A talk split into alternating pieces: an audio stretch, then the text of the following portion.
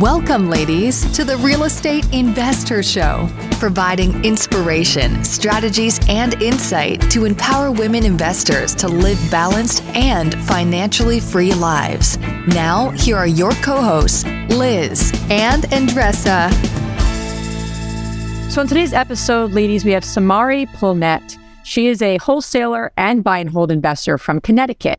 What we get into today is her story of transitioning from her confidence in being a therapist to joining her husband in their business and what that looked like and how she was able to thrive and also just kind of figure things out so she can create systems, processes, and build a team around wholesaling 15 deals a month. Virtually, right? She feels this virtually and having, you know, doubling her family. I think he, breaking it down, this business, because this is not a side hustle, this is a business and she was able to transfer her skills from a therapist to the wholesaling business. And that is her advantage all over other people that are doing the same thing. Enjoy this episode. Before we get into her story, let's hear a word from our sponsors. Interest rates are sky high in 2023, and buying a rental property means you could get stuck with an 8, 9, or 10% mortgage rate. But what about a 2.99% rate with rent to retirement? Rent to Retirement has 2.99% seller financing available on turnkey properties. You heard that right. That's a seller financed 2.99% interest rate with an average cash flow of over $900 per month. Plus, they've got options where you can put as little as 5% down with no PMI. As the nation's leading turnkey investment company, Rent to Retirement helps investors build headache free, high cash flow rental portfolios. And since their properties are fully turnkey, newly built or renovated, leased, and managed, anyone can invest, even those who aren't into landlording. So, what are you waiting for? This 2.99% rate deal won't last long. To learn more, visit renttoretirement.com. That's renttoretirement.com or text REI to 33777. Again, text REI to 33777. The dream of owning a vacation home can be daunting. From finding the best guests to the maintenance to organizing the cleaners after every guest day, with Vacasa, they make that dream into a reality. As a full service vacation home management company with vacation homes in key destinations across the US, they know a thing about how to make owning a vacation home easy and profitable. On top of proactive property maintenance visits by professional local teams, a hospitality driven booking platform, and around the clock support, Vacasa earns homeowners an average of 20% more revenue from their vacation homes. Vacasa is always thinking of ways to simplify the vacation home owning experience by putting your home to work for you. If you're looking to make more from your vacation home, work with the reliable property manager, and finally have peace of mind, partner with Vacasa at vacasa.com slash biggerpockets. That's vacasa.com slash biggerpockets. Welcome back, ladies. This is Liz. And this is Andressa. Welcome back to the Real Estate InvestHER Show, where our mission is to empower women to live a financially free and balanced life, right? We do that day in and day out. We have some amazing, amazing women on our show. Samary, thank you so much for being here and sharing your journey with us today. Excited to jump into your story. Super interesting psychotherapist and what you're doing now. And maybe we could just make this a session for ourselves. But thank you for being here. Thank you for joining us today. Thank you. Thank you so much for having me. Awesome. Awesome. And well, Jessa, we always like to get connected to our amazing uh, women and men who listen to the mm-hmm. show and follow follow along in our journey. So thanks for tuning in. We we so appreciate your time. We don't take that lightly. So I have a quick story about getting out of your comfort zone. Oh, how fun! I know, right? It's it, it's really fun, but it's not fun. well, people talk about it as if it is fun, right? It's like, yeah, you should go there. So, so this past weekend, we went to uh, a, a skiing kind of weekend. We took the kids. My husband Matt grew up skiing. His dad was a ski instructor, so he always got free lift tickets for the kids and made that work. So literally, he grew up skiing every weekend in the in the winters, like for many years as a kid. I did not grow up skiing, and so I kind of got into it a bit when we we started dating. I'm like, this is fun. I did black diamonds. I was like a little bit of a daredevil. And then you get a little older, you get in your almost close to my mid 40s, and I'm like, I don't ski anymore. So this past weekend, I hadn't skied in 10 years. I'm like, no, I don't think I'm going to ski we were with some friends. She has little ones. I'm like, oh, we're gonna hang out in the in the lodge. And then Zach's like, Can you ski with me? I just, I, I would love to ski with you just one time. He kept asking me. I'm like, All right, Zach. All right. All right. No problem. Matt's like, You got this. It'll come back to you. I'm like, Yeah, no problem. So, you know how you go down a little lift to get to the lift of where you're going? It's not really a lift, it's not really a, a hill, but you have to go down a little hill to get to where you want, what lift you're going to take. So that's the hill that I go on. Literally, it's like, what, 10 yards? And I'm like freaking out going down this little already? Already. It's not even a, a hill that people go down. I called matt because he had already left. I said i can't do this. I'm gonna kill myself. I, am very nervous. This is just i'm very uncomfortable. Zach's like crying now because he wants to go on. He's like oh, we only have an hour left. Matt comes back. He's like gonna give me some tough love. He's like you got this. You got this liz. You know and he just kept saying like if i end up in the hospital it's on you so just letting you know. So bye. See you later. Why is about the hospital? And I had some curse words. There were some curse words also in there, but I'm going to leave that PJ. So they get on the lift and I'm like literally freaking out. I'm taking deep breaths. Like my, and I'm, I'm, I'm like, I got this. I got this. I kept saying it to myself. So we get down. I said, Zach, I only want to go on a green. goes green, blue, and black diamond for those who don't skate. So he said, no problem. Mom. I'll go down the green. I'm going to go down the easiest one that I know of because I gone, he's been going down all day on these. So of course we start going. And then I and then we take a turn. I'm like, I don't know if this is the green because he kept he kept with me. And I'm like getting a little more comfortable. Then I see a blue, a big blue square. But like, Zach, this is a blue, this is a blue, this is not green. What are you doing to me? You know, because I stopped and he stopped. He's like, no, mom, it's green. I'm pretty sure it's green. If you got this, mom. So we go down. And I'm like, this is a blue. Then like the hill was really big. Sure, I see a And I'm like, now I'm, you know, when you go up to a, a, a, moment on the hill where you can't see down, that's where I was. I'm like, I'm gonna, I'm gonna kill myself, you know. And then I, then I had to regroup, get out of my comfort zone, and I'm like, I gotta get down that hill. Uh, it is what it is, right? So I did it. I didn't fall once. It actually kind of came back to me, which a lot of people say. We get down, and I looked at Zach. I said, Zach, I told you I wanted to go on a green. What happened there, bud? And he goes, Well, I knew you had it. I knew you could do the blue, and I just wanted to push you a little bit out of your comfort zone. So I was like, This is a good story, right? Your son. He's my son. So I say that because, you know, it's funny, right? We all need to have people around us. And my husband kind of gave me some tough love, right? They both kind of pushed me a bit and it was uncomfortable. And I was actually kind of like annoyed and I had these boots on, but I went through it. I trusted them, trusted myself, and I regrouped. And I think we all can take that into our daily lives as investors, right? Where do we need to push ourselves out of a comfort zone? I'll, I'll take one step further. Where do you maybe need to, or possibly somebody in your circle they've been talking about something and you need to push them out of their comfort zone and give them some kind but tough love. And I think that's what this community that we built is, is so important about. It's not just telling people what they want to hear because that's easy. Go to your friends, no offense, but a lot of friends of mine will just tell me what I want to hear. And that's not what we do in our community. And not that we're mean or, or, you know, too direct, but it's with love, right? And it's about getting out of your comfort zone. And you can't do that sometimes just by yourself. So that's my recommendation, not just for you to get out of your comfort zone, but where is someone in your circle has been talking about the same thing? I want to buy that short term rental. I want to get into multifamily. And they just keep saying the same thing. Where do you need to push them? So that's what I got for this week. I'm I'm listening to uh, Die with Zero, the book. Oh my God, you've been talking that, about that for like you love that book. Yeah, right. And and one thing that they said is that forget about your like bucket list. You need to create those buckets by age. Meaning, for example, do you see yourself skiing at 80? Maybe not. Maybe yes.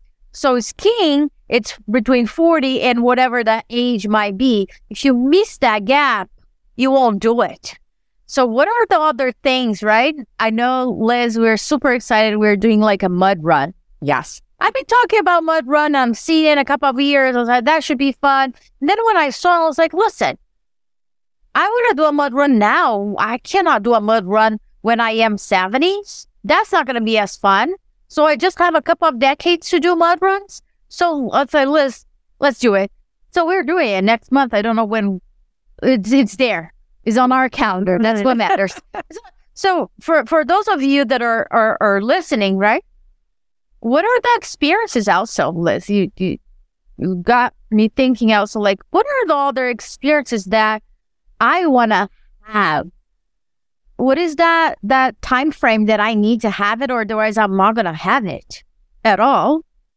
Right. So, and, and as we are getting geared up for InvestHER Con, where we are going to be talking about generational wealth, that is all connected how can you set the next generation for success? But how can you also live the life that you want now? How does that look like?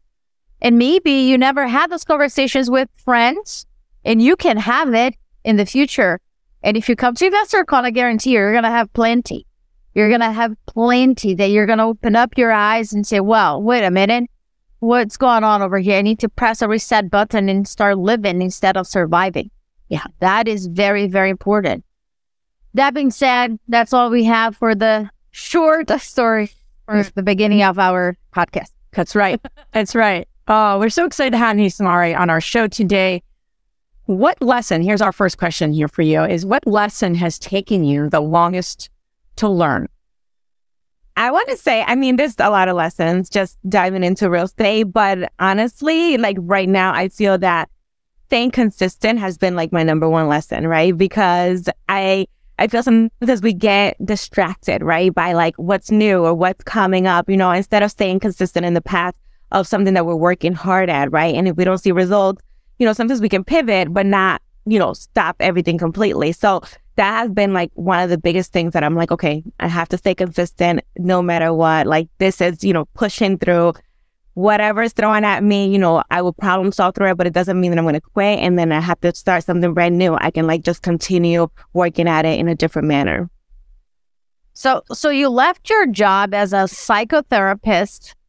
You whole start wholesaling 15 deals per month with your husband. Before we get into the nitty gritty of that, I want to know one thing. What are the like psychotherapist strategies that you are implementing in wholesaling? Because I, I bet so many. You are totally. I'm going to say, I'm sure there's so many. A lot. And you have an unfair advantage compared to other wholesalers that don't know what's behind the scenes. But, but, but connect the dots to me. So many. I mean, honestly, it's one of the, the, I think blessings I feel that I'm able to really like take so many just things that I've learned in the therapy world, right? And just apply it in this setting because at the end of the day, when you're wholesaling or anything in real estate, really, when you're working one on one with like sellers or, you know, homeowners, etc., you need to connect with them, right? You need to make it more about them. It's not about us. Yes, at the end of the day, everybody wants to make a business and make money, etc. But it's really like that connection, you know, building the rapport and helping them like, where do you want to be? Like helping them see like, what's your end goal? You know, like, yes, my goal is to get your property under contract or to acquire a new rental property or et cetera, et cetera. However, what is you? Like, what do you want? And like those skills really came in handy because in the therapy world, that's what we do often, right? Like we put it back on the client, right? So we start to open up like the, the box right? The Pandora's box, but the good one. and just being able to like, okay, what do you want? Like, let me talk about you, like your feelings, your emotions. Where's your mind? You know, what are your goals in the next five to 10 years? Like, what is your end goal, right? Like, of course, yes, you want to get rid of this property, blah, blah, blah, et cetera. So active listening, you know, and I get to teach my team that all the time because I get to like pass that on and say, like, this is how we talk to sellers, you know, like we have to dig deep. We have to listen, you know, actively listen. You're taking notes, you know, like so you can use that back when you're speaking back to them about, you know, their property and, and the deal that you're putting through. I love that. You know, I, I have a background in social work. I got my master's degree in social work. I actually never practiced, but I did, right? I did it in my family. You're practice, practice, honey. Yeah. You're being practiced. I was like, you know, I'm like an un, un uh, verified social worker, but I, I completely agree with you. You know, so much of what, you know, Andres and I talk a lot about in our community and with our members and just everyone is that you know, investing is a strategy, but then how you do it, right? Is and what you're saying is business communication. You know, all those pieces are are how we hold ourselves as a business owner, as an investor, versus just the strategy of finding the property. It's relationships, right? So I love that. I love that. So let's get a little more into your journey here. So you're, um, and I know your family grew at the same time. Your family was growing. You're you're a psychotherapist, and then your husband had the investing business already Mm-hmm. Yeah. And so then you, so tell us a little bit about the, the shift of leaving psychotherapy and then joining him with newborn, with two newborn, uh, two twins, right? Two yeah. twins. Yeah. Already say two. Yeah. Two would make twins. Um, but you already had like you kids. have four. right? Sorry. Twins is like, wait a minute. Making sure everyone's listening right now. So are you listening? That's the question. But you had two kiddos at home, you have two more, and it's just a lot happening for you. Tell us a little about what was happening for you and then that jump into your business with your husband. Absolutely. So it's funny that you started, you know, mentioning about pushing yourself out of comfort zone. So the therapist is in me always, you know, promotes like pushing out of your comfort zone, creating goals and like, let's work at these, right? Like they're not going to happen overnight. We can wish and dream all the time. However, nothing's going to happen until you start taking action steps, right? To make that happen. So when I, you know, when we got pregnant with twins, etc., like I never wanted to do anything with real estate. My husband is a buy and hold investor, and that was not my thing. Like, you know, he has the rentals, like great for him. Like, I didn't want nothing to do at all, you know, like at all. However, you know, I had decided, you know, we decided that I would stay home because, eh, you know, childcare costs are super expensive and we couldn't afford like make it rational, like to go back to work, put two in, you know, daycare paying like my salary basically out there.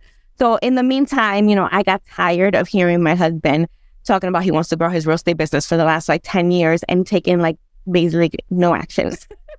I'm like, you're still saying that you want to grow your business. I don't understand. It's not listening people I know. are going to be upset about this. Hey, and if you are, what's his name? His name is Rufus.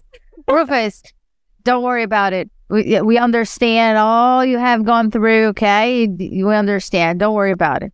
Keep, I, you know, it was like that tough love, like, you know, okay, what do you need me to do? So I was like, I'm home. What do you need me to do to help you grow your business or even get it started in a different way? Because all I know is like the rentals. And he's like, there's so many ways to like, you know, create a business. And I'm like, I had, I was clueless. I had no idea. You know, like when I think of real estate, I only think about like landlords or flippers or realtors, right? Like, okay, that's all like my mind could really grasp. So that's when he started talking about like creative real estate, you know, wholesaling, wholesaling, you know, all of that, you know, sub twos, you know, seller financing. I was like, wow. Like, so I just dove in and started like just reading and absorbing as much information as possible, you know, like listening to every podcast, watching every YouTube video, like going in Facebook. Um, I mean, you name it, I was like on it, you know, reading, researching, etc. And then I'm like, we're we're gonna wholesale. Let's do this. Like he's like, what? I'm like, yeah, we're gonna we're just gonna do it. And like literally it was like March of that year. And then like by May, like the business was up and running, you know, like we hired a virtual assistant because obviously I had like twins that were not even a year old yet. So it was like, okay, I can't do like cold calling at that time when we were doing a lot of cold calling. I'm like, I can't cold call with like twins and like they had very sporadic schedules, etc. So it was like rock and rolling though. Like, you know, it took a while to get everything started and to get traction, you know, because it's a learning process. But I really don't regret that because I feel that I learn and I continue to learn so much in the business that I'm like, okay, that didn't work. Let's do something else. Like, what's going to work now? yeah. For, for you guys, uh, I hear wholesaling a lot uh, about, oh, you don't have money to start, you get started wholesaling as if wholesaling is a simple activity. It's not. It's a it's a business. It's it's a follow-up business. It has entire structure about it and if you have the time to put into it. That that's what it is. If you were to to put in buckets, right? What are the pillars of the wholesale business that you would say it allowed you to do 15 deals per month? So for us, honestly, in order for us to grow, we had to get out of our comfort zone, right? Sometimes we had to, we spent a lot on, on marketing and tools that helped us streamline our business. And yes, you can do the business with not tons of, you know, income. However, it makes it a little bit easier. And also it gives you more traction. So you can, you're able to get, you know, 15 plus contracts every month, you know, like and make that happen. I, I always recommend like, you know, look, you know, start out, look at what you're comfortable with at first, right? Like what you're learning, but get uncomfortable very quickly because you're going to have to learn new things and new systems and like kind of fail fast. We always say like, you know, fail fast so you can get through like the steps and like, okay, let's do this. You got to make that cold call, you know, you got to like find your marketing that is something that speaks to you. And if there's something in your business that you do not like to do, it's not only real estate, any business, right? Learn how to do it, but then also delegate it because your use of time is, is you know, is much better in another area where you can actually excel and like be more productive. So I always recommend like, okay, start the business, you know, learn all the aspects of it, right? Learn the negotiating part, learn like just getting started, building the report, learn the steps from A to Z because you want to know every step of the way. And then once you're familiar with that, you know, now you can start like throwing in different variables. Now you can start adding more marketing. Now you can start like, you know, doing this. Now you can start you know, you're comfortable with running your numbers and putting together offers that are reasonable and that, you know, everyone is in a good place with them. So that's my biggest recommendation and like my biggest, you know, tidbit for anybody who's starting out or who wants to do it or grow their business.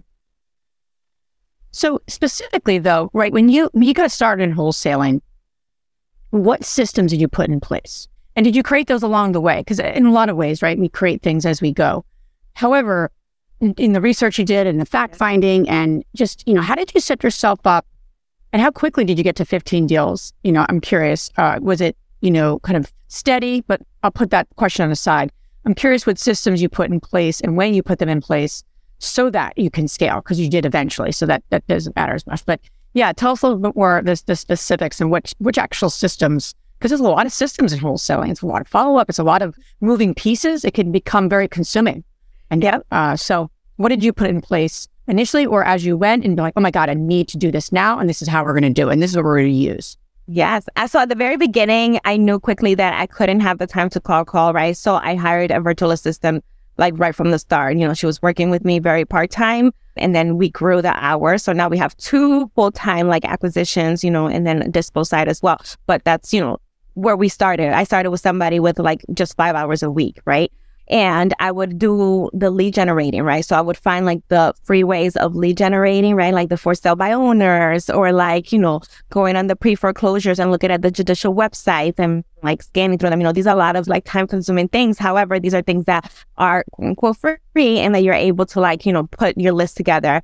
And then once we started those systems, you know, I would pass that on to the virtual assistant, right? So like once I learned them, I would say like, okay, now I'm going to teach you how to do this so you can do this for me, you know. I would do the method of driving for dollars because again, we I was not working right, and then my husband actually does work outside of the home too. So he was like, you know, that and the rental income were like the only incomes that were coming in in the home. So I had to be conscious of like what our budget was as well to be able to like stay within that. So I started, you know, putting different things in place. Um, I didn't start, you know, you'll hear a lot of wholesalers use PropStream, which I do now. However, I didn't use that until after two years uh, that I started wholesaling. So I was doing a lot of lead generating with like driving for dollars the virtual way, you know, like looking for properties even in my own neighborhood, you know, working with other wholesalers and like working with them as a team, right? Like JVing, right? You hear the term a lot, like I'm going to JV with you, you know, you take, you split your fee, etc. So I would help them find like the buyers, etc.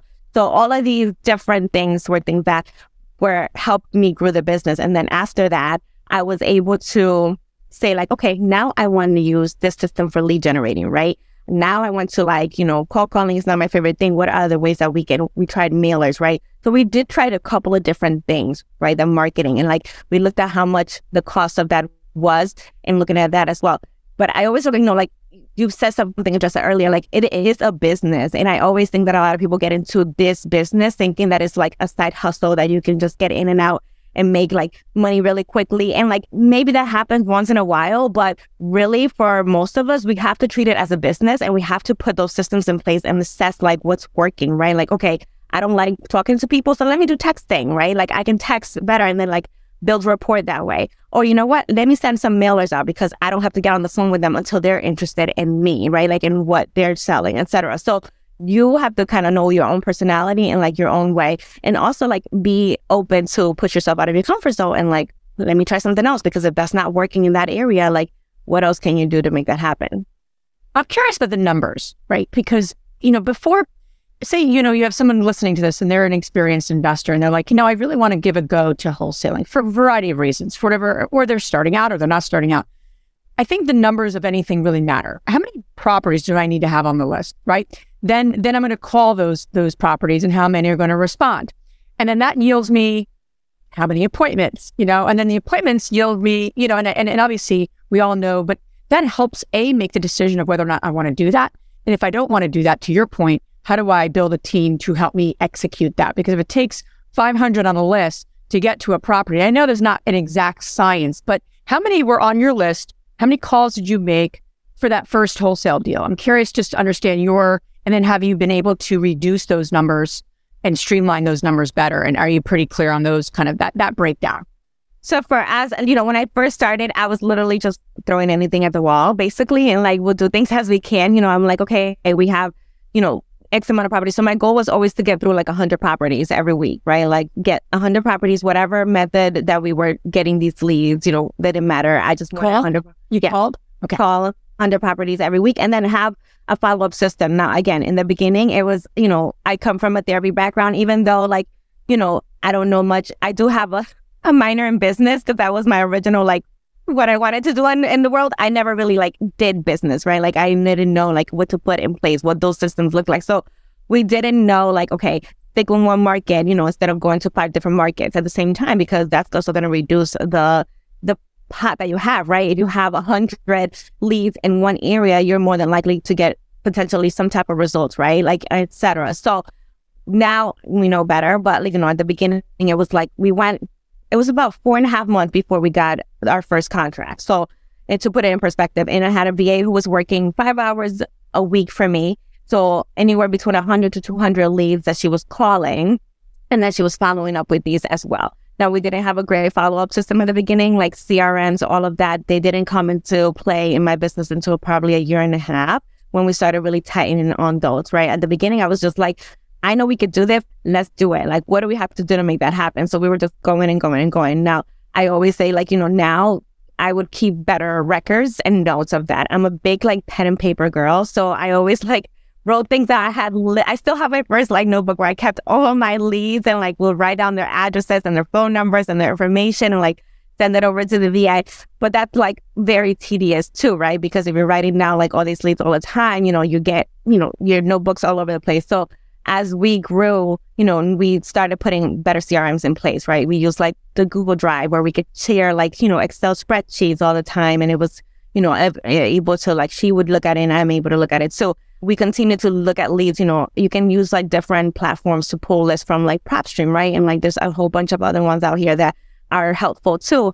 And we started using those to do our lead generating. So we're not always like looking at the nitty gritty stuff data, although that is the best data, but it is more time consuming.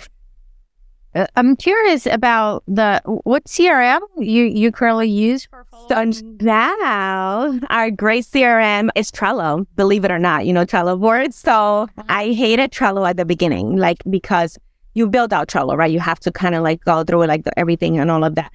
So now we have a really great system, you know, like all our leads are there when they're coming in. Now we have, we use a mass texting platform that we send out lists through. And then that we create basically like two weeks follow up. So anyone who we don't reach out to or who don't, we can't connect with, you know, we try to connect, you know, our first orders, like, you know, initially send out like three messages, right? And if we don't get any response back, we follow back up again in another two weeks and they stay in our drip campaigns like that. So that's, that system keeps those in. Now the leads that have some type of interest and that CRM comes into the play more is like, okay, we put the list of interest and then like we run numbers, et cetera, and those are active leads, et cetera, and like, you know, people who may not be interested in the offer right now, and then we put them back into drip campaigns.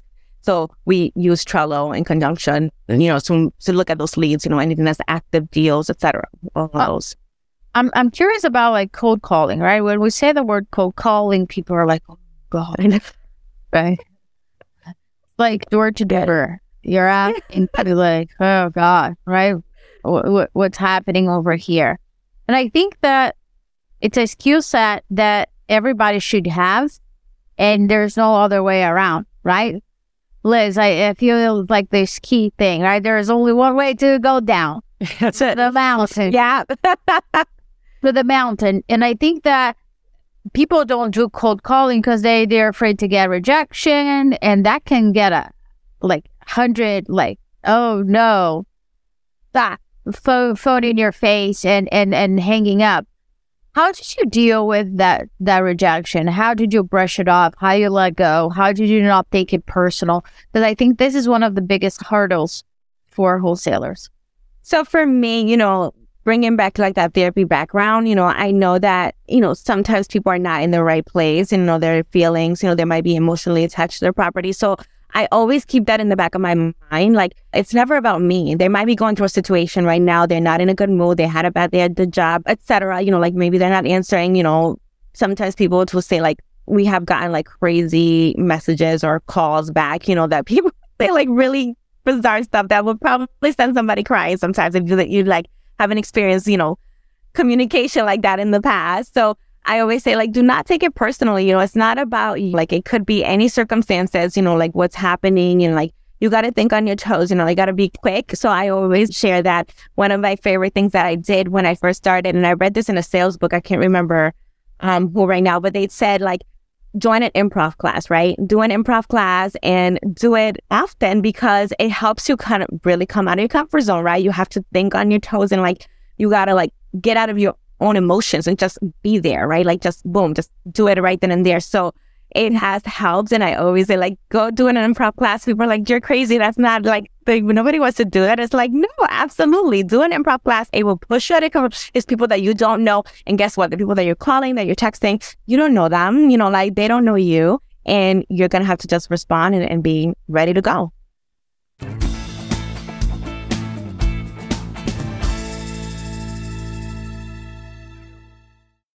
Top real estate investors love to talk about how they save so much on taxes. But how are they able to build rental property empires while skirting Uncle Sam? 1031 exchanges. 1031 exchanges allow you to defer capital gains taxes while you sell an investment property, exchanging your old property for a bigger, better one and avoiding the tax man while you do it. And that's where First American Exchange Company comes in. They're the leaders in 1031 exchanges. Whether you're a seasoned investor or just starting, First American Exchange can help you with simple rental property exchanges, complex commercial real estate investments, reverse exchanges, and more. Don't let your taxes eat into your profits. Visit First American Exchange Company at firstexchange.com or call them at 800 556 2520. That's firstexchange.com or 800 556 2520. Keep your money in your pocket and propel your portfolio further at firstexchange.com. First American Exchange Company does not provide tax or legal advice. Consult your financial, real estate, tax, or legal advisor about your circumstances. First American Exchange Company. Safe, smart, secure. You're trying to close on your next rental, so why is your insurance company dragging its feet? With long lead times and never ending paper forms, it's no wonder it takes forever to finally get a policy. Modern investors deserve better. They deserve steadily.com. At steadily.com, you'll get fast, affordable landlord insurance available online 24 7 in just a few clicks. You can even get next day coverage, which takes just minutes, by the way, to obtain. And you can do it all from your phone. Steadily was founded by landlords who created insurance products tailored to the unique needs of this industry. It's their sole focus, and that's why landlords nationwide consistently rate them 4.8 out of 5 stars. So whether you've got a single family, short term, or multifamily portfolio, steadily.com can secure the best coverage at the best price to protect your properties. Discover how Steadily can save you both time and money on your rental property insurance. Visit steadily.com for a commitment free quote tailored to your needs today. When you need mealtime inspiration, it's worth shopping Kroger, where you'll find over 30,000 mouthwatering choices that excite your inner foodie. And no matter what tasty choice you make, you'll enjoy our everyday low prices, plus extra ways to save, like digital coupons worth over $600 each week. You can also save up to $1 off per gallon at the pump with fuel points. More savings and more inspiring flavors make shopping Kroger worth it every time. Kroger, fresh for everyone. Fuel restrictions apply. How have you been able to differentiate yourselves from other wholesalers? Because, you know, in, in, in the space with homeowners and, and the signs and we buy houses, you know, a lot of, a lot of homeowners are turned off, if you will. They're not like, oh my God, I can't wait I to get don't another. know. She says, and you get a free therapy session. Yeah, exactly. That's a great idea. That would be That will, that's your differentiator. Samary. I think that's it. Oh my gosh, your your phone will be ringing, honey. I know. Seriously, everyone I- therapy. That's the I know. Yes. Nothing but But I'm curious, like, what did yeah? How did you handle that?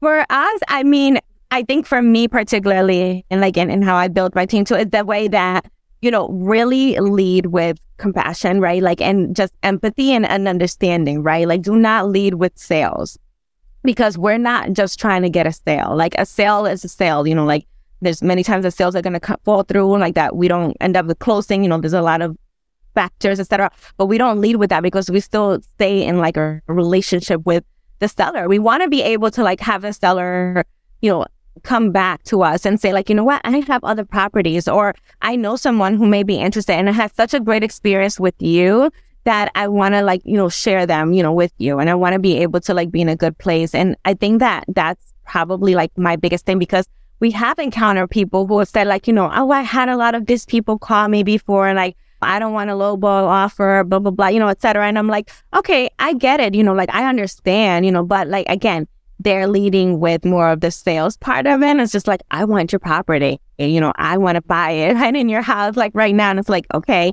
great. But what else, right? Like you're just a number and like they don't want to see like you're just like this corporation coming in, like, you know, taking over the neighborhood or just buying these properties like really cheap so you can flip them and make like all this money out of them. You really have to like just be empathetic to the situation and like that's what we always do. You know, like we really like do this all the time. Yeah. And it sounds like too, you move beyond transactional. And, and often we are very, you know, people are very transactional. Investors are transactional. It's about the numbers. It's about this. It's about that. When in reality, it's it's not right. You're you're dealing with human beings, so you have to be you have to be a step forward. If you want to differentiate yourself from anyone, yeah. don't be transactional. It's pretty simple because then you'll be just like everyone else, you know, and, and, and that's obviously you, you really want to make an impact. I'm curious how COVID and then now with the changing economy has impacted wholesaling and like what shift did you see? Because you've been you've been wholesaling for quite some time. So, you know, everyone during COVID, right? I mean, it, there was a, a, crazy craziness going on in our country with people wanting, you know, a lot of money. And, and now people still large multi, small deals, people are still holding on to COVID time of when they, what pricing they want for their properties. And it just doesn't make sense for a lot of investors, right? It doesn't make sense for a lot of people. So, how did you navigate during COVID and also now with the economy and what's happening? So I'll share because I was, you know, I started wholesaling about a year and a half before COVID, right? So it was like boom, boom, boom, you know, like so. Mm-hmm. When I first started, it was, you know, it was starting out then business picked up, you know, like I started doing a lot more business and COVID happened, right? So everything was a standstill for like two months and we're like, what the heck is happening to the world right now, right? Then when real estate started picking back up and like, you know, all that surge and like the properties were going high, um, we were doing really well with wholesaling as a whole because we were looking for, you know, areas and, and, and places, you know, we look for a lot of homes that are not in the best shape, right? Like that, you know, need a lot of help, even with the higher prices that the retail was offering in a lot of, you know, neighborhoods and, and for a lot of sellers, you know, we were able to kind of explain, right? Like I'm big of explaining. I don't know, you know, like again, I like to teach and be like, you know, look at this. I don't care what Zillow's telling you right now. Like that's not, you know, yeah, yeah, right? it's like, I'm yeah. Zillow told me, well, call Zillow back. It's Zillow.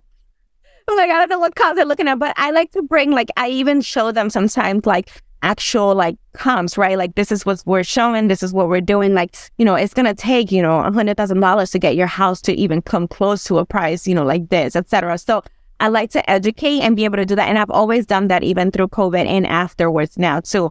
So now even when people want like the higher prices, right? That's still like, you know, the COVID prices are really like fifty, hundred thousand dollars over my life. You do you want the COVID price? I know. It's like being not getting the COVID price right now. Like this is not happening in these areas right now. So I do like to see that, but I to your point, like a lot of investors are not right now, they're kind of like not as aggressive with buying as they were like in the last two years because of, you know, like the interest rates. And not every investor is a cash buyer. You know, like I feel like when we everybody learns wholesale and they're like, look for cash buyers. I'm like, absolutely not. You know, like most investors don't always buy cash. They buy like with other people's money, you know, the bank, you know, our money, private lending, you know, all of these things. So I always say like they they they are looking at the interest rate and it's not something that they get flipped quickly, you know, and that they're planning to hold, you have to be conscious, you know, like you have to know what properties you're getting into contracts, you know. So I don't always put properties that have tenants in place already, right? Because that's not always gonna like be lucrative or that's gonna be able to like assign unless it's something that we want personally to hold, you know, with my partners and anybody else. But outside of that, uh, you know, we really analyze them and look at them and see like, you know, who are buyers right now and what they're buying, right? So it's just like, okay, I don't want to hold the property for three months. You know, I don't want to hold a contract for two to three months, you know, because I told the seller that I wanted to, you know, we're going to close on it. My team is going to close on it and my partners are going to close on it in the next, you know, 45 days. So I want to make sure that that is, we, we're true to our word, right? Like that that's what we want to do. Samary, I'm going to share with you one of my pet peeves.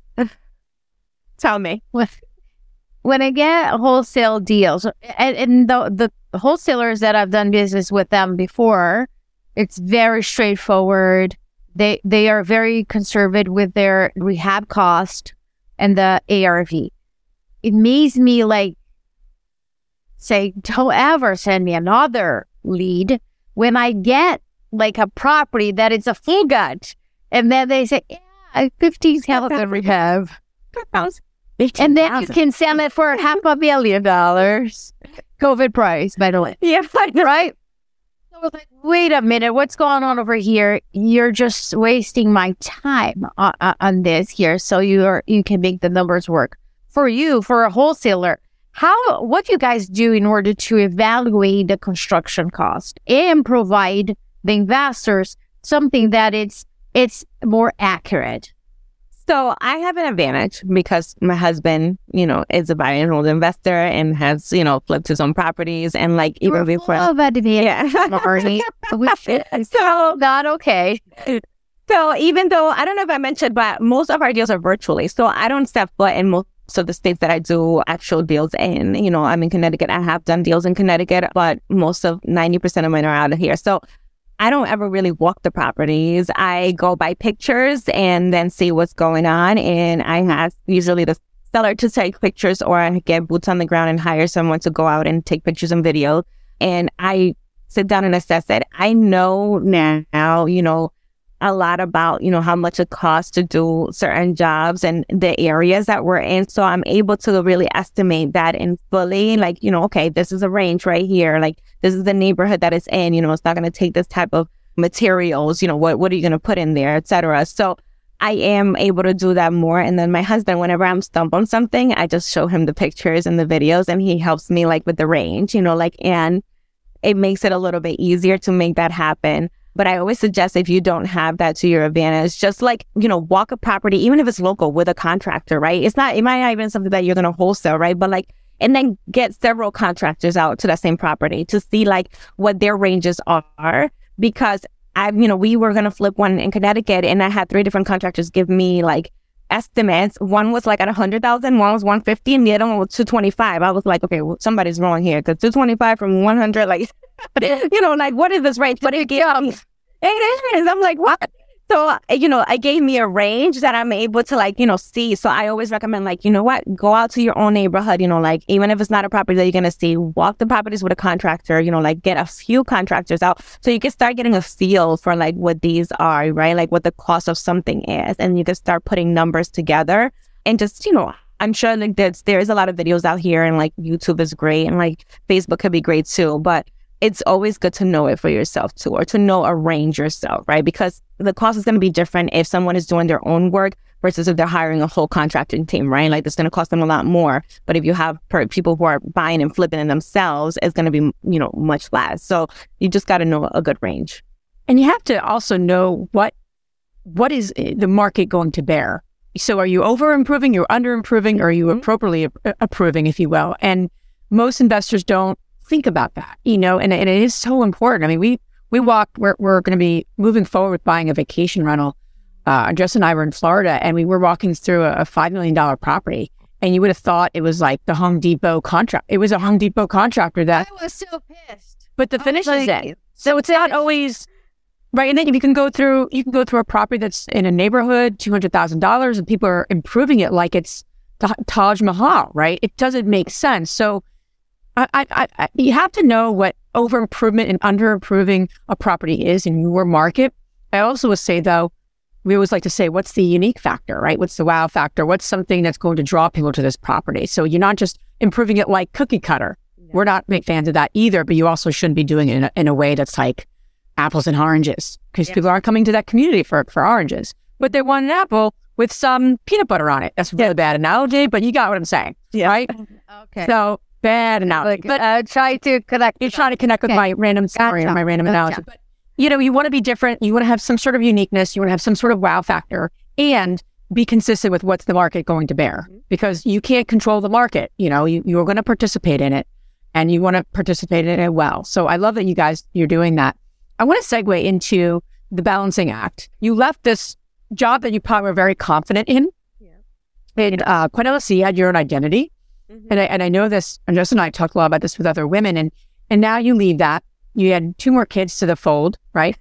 And, and you joined your husband's company. Now it sounds like you, you added an arm of the business that wasn't there. So, you know, that's pretty amazing. I'm sure some identity was there, but how did you make that transition? Was it hard? Was it, you know, how did you keep yourself kind of honest and making sure you're getting your needs met and knowing yourself and, and kind of feeling good about yourself and confident in what you're doing as, you know, a mom and, you know, especially with twins is a whole other, I mean, there's Facebook groups for moms of twins. I mean, that, that's a, that's a big deal, right? Oh, so I'm curious and joining your husband's in your husband's com- company, how did you do that? How did you do it well? And how did you keep yourself kind of centered? I think the biggest thing that has helped me and like really grow more and and give me that balance of the unbalance, right, is really create partnerships, right? So not only like do I work with my husband, but I have partners, you know, like in other places, right? So they have helped me delegate and be able to balance, right? Because if I'm the one responsible to do everything, I will burn myself out in a week. You know, I wouldn't be able to do that. You know, four kids, like my twins are five and a half now. I have a 10 year old and a 15 year old, and they're all in different stages. So trying to manage all of that, you know, like college, pre college stuff, you know, like middle school and like kindergarten. like, and then, you know, the, our current like business, you know, like the rentals and like just doing this and doing that. And I'm like, okay, the biggest thing for me is like I found amazing. I'm so blessed to say like, you know, like amazing partnerships that have been with me from like after like a year and a half of me starting the business, right? And like we're still together and like we're still working together on that. And then being able to let go. So I am, I don't want to say I'm a control freak, but I like to be like in control, right? I like to know where everything is and I like to know like what's happening at all times. And that's often, you know, like I have to trust like that the people that are put in place are doing what they need to do, right? Like, and that you know, I can check their work and I can check what they're doing and what the offers they're putting out there and like how they're sending the contract, etc. But I don't need to be like checking it every minute and like every step of the way because if I do, again, I'm just doing the work myself at that point. I'm not allowing them to do the work. So I've learned to do that in the balance and like it's still hard for me to kind of like take a break, right? Like even when I go on vacation, like I still like have my phone and I can't fully unplug all the time and just checking like the emails and and seeing what's happening. But I I say that slowly that's becoming like better for me. Like, okay, I can take a break, right? I don't have to answer the emails today. Somebody else can answer them, you know, because they, they're capable of doing that. And I don't have to, you know, like make that call or send out that contract right this moment.